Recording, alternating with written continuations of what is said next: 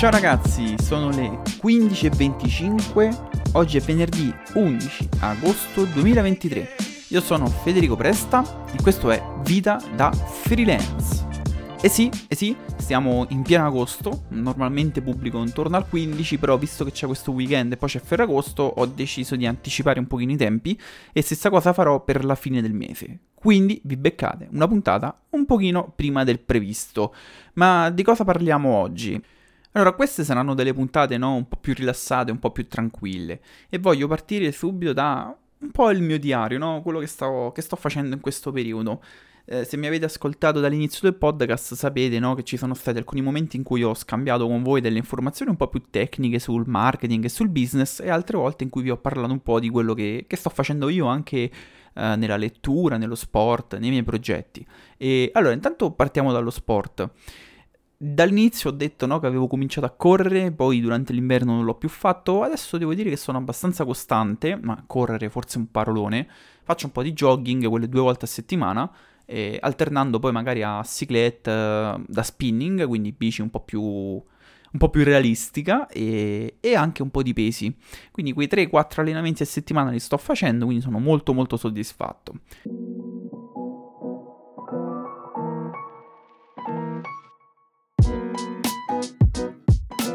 Io sto leggendo un libro da un pochino ormai che si chiama Il Fiat Standard di Saifedin Ammous, che è un economista, diciamo, della scuola un po' più liberale.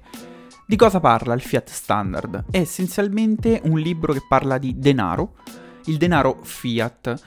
Um, per chi non, non, è addentro l'argomento, la Fiat è l'automobile, no? È la casa automobilistica. Mentre nel caso dell'economia, eh, cito direttamente dal Treccani, Fiat Money nel linguaggio economico è la moneta cartacea inconvertibile, generalmente accettata come mezzo di pagamento in quanto dichiarata a corso legale, detto anche forzoso, dallo Stato che lo emette, indipendentemente dal suo valore intrinseco.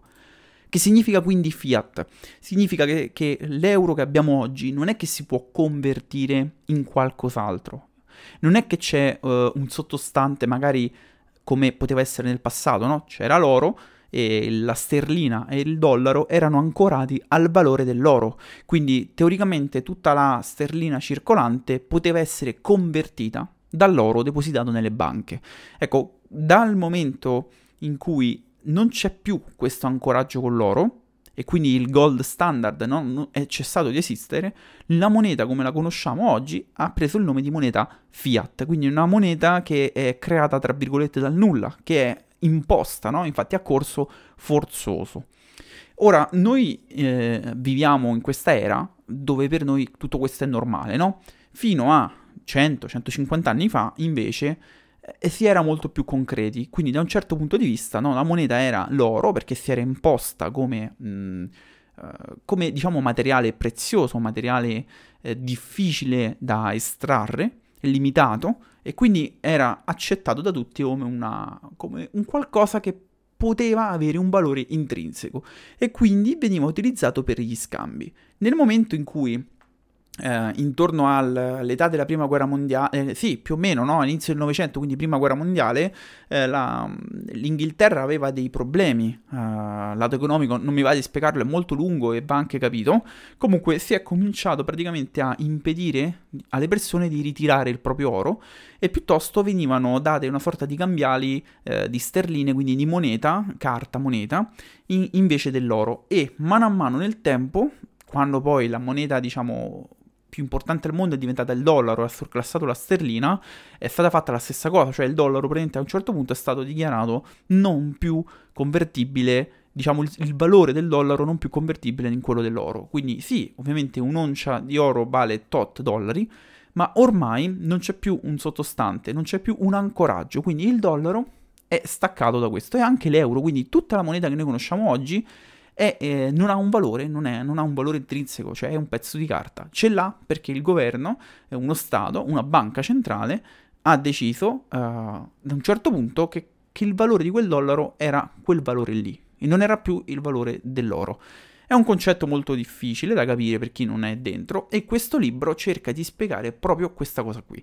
Spiega come il mondo si è evoluto da quel momento, come tutte le istituzioni che possono essere eh, quindi anche la politica, la banca mondiale che prima non esisteva, eh, la scienza, la salute, eh, tutta una serie di istituzioni, tra virgolette, del mondo civile sono state in un qualche modo, ehm, diciamo, incentivate a eh, portare avanti un determinato tipo di programma perché dall'altra parte c'era anche una ricompensa monetaria che magari in passato non ci sarebbe potuta essere, no? Perché non è che un governo poteva tirar fuori oro all'infinito, a un certo punto l'oro nelle sue casse terminava e quindi non si potevano finanziare determinate cose.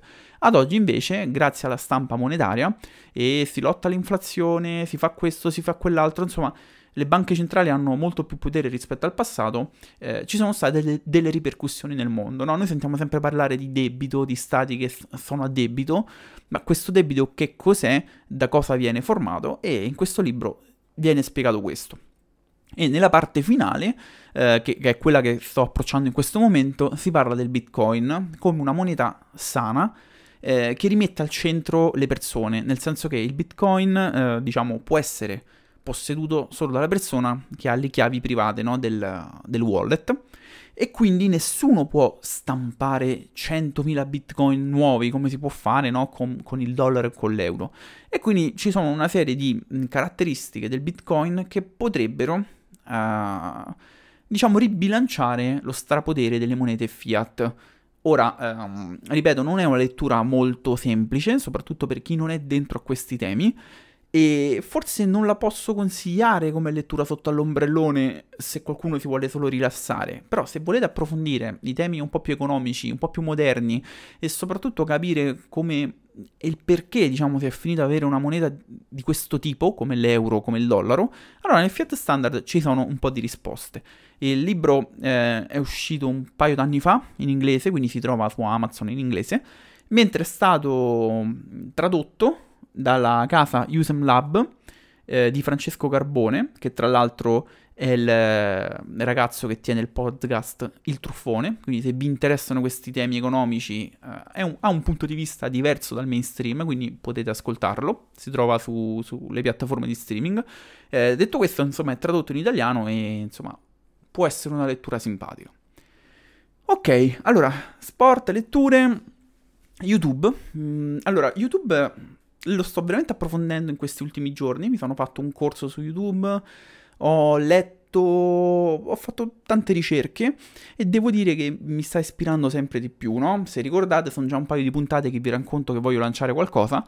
Effettivamente adesso sto studiando YouTube più che quel qualcosa e mi sta piacendo. Mi sta piacendo, ritengo che sia una piattaforma che ha ancora tanto da dare, nonostante è una delle prime eh, che vengono chiamate tra virgolette social network, per quanto sia un motore di ricerca per video, che poi ha la possibilità di lasciare commenti, di scambiare dei messaggi, quindi ha delle funzionalità ovviamente social, però di base è un motore di ricerca, perché le persone che cercano su Google cercano anche su YouTube. Cioè su YouTube noi andiamo, cerchiamo sulla barra di ricerca qualcosa, tutorial per costruire un mouse con la stampa 3D, e ci guardiamo il video tutorial su YouTube. Quindi è una sorta di piattaforma ibrida fra un social e un motore di ricerca e visto la tendenza a uh, avere sempre più contenuti video, è secondo me una piattaforma che ha ancora tanto da dire. Nonostante la nascita di TikTok, nonostante la parte dei reels di Instagram, anche YouTube ovviamente ha abbracciato questo formato corto con gli shorts, eh, e quindi, secondo me, queste piattaforme non andranno a scardinare il potere di YouTube, almeno non a breve. Quindi, veramente molto interessante. Poi, ecco, mm, vorrei fare, magari lo farò in una puntata successiva, una sorta di checklist su come iniziare su YouTube nel 2023 o nel 2024, vediamo quando lo, lo farò questa puntata, perché io ho fatto una mia checklist personale. Vi basti pensare che se si vuole fare un lavoro fatto bene, bisogna pensare a varie cose, ad esempio la qualità del video. Ok, noi tutti abbiamo un telefono di ultima generazione, soprattutto chi ha magari un Samsung di alto livello, chi ha un iPhone 12, 13, un Pro.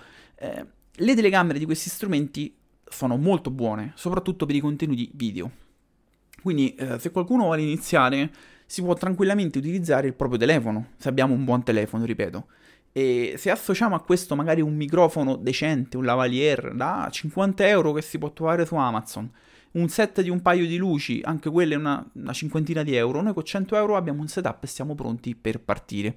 E quindi già soltanto questo può invogliare tantissimo ad entrare no, su YouTube ed infatti è un social che sta crescendo. Dall'altro lato però l'organizzazione non può essere fatta così, proprio perché sta crescendo e quindi c'è più competizione su questo canale, bisogna essere eh, sempre più bravi a creare contenuti di qualità e che intrattengano.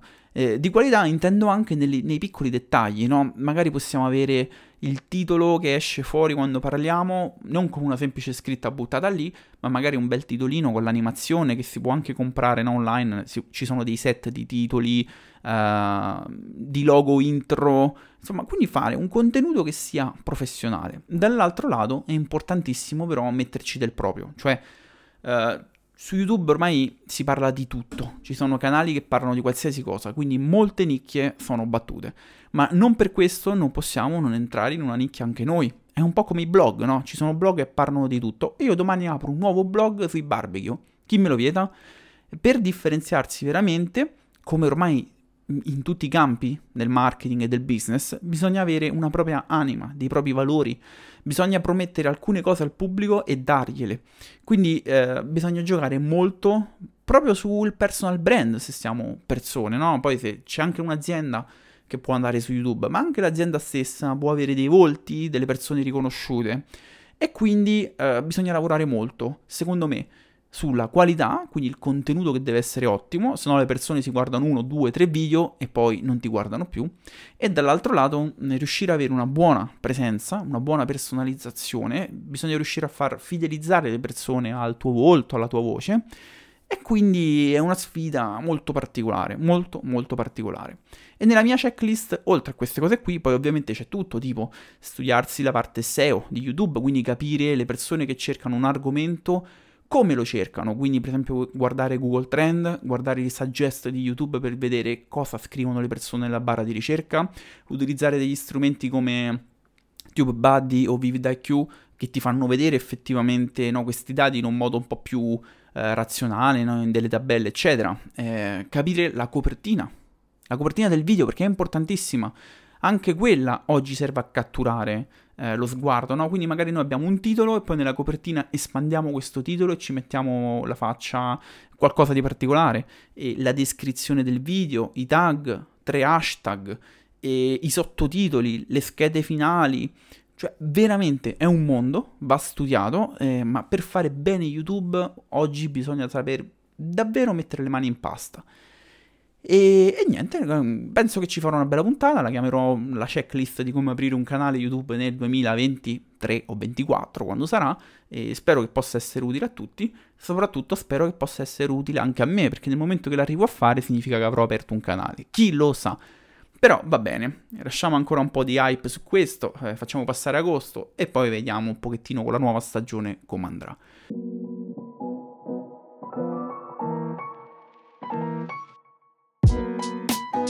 Io non, non, voglio andare oltre, insomma siamo a 13 minuti. Ti auguro, se devi andare in vacanza, di avere di passare delle giornate in tranquillità. Ti ricordo che se questa puntata ti è piaciuta puoi lasciare una recensione positiva sul player di podcast che stai utilizzando e girare questa puntata, inoltrare questa puntata a dei tuoi amici. Per oggi è tutto, io sono Federico Presta, questa è Vita da Freelance.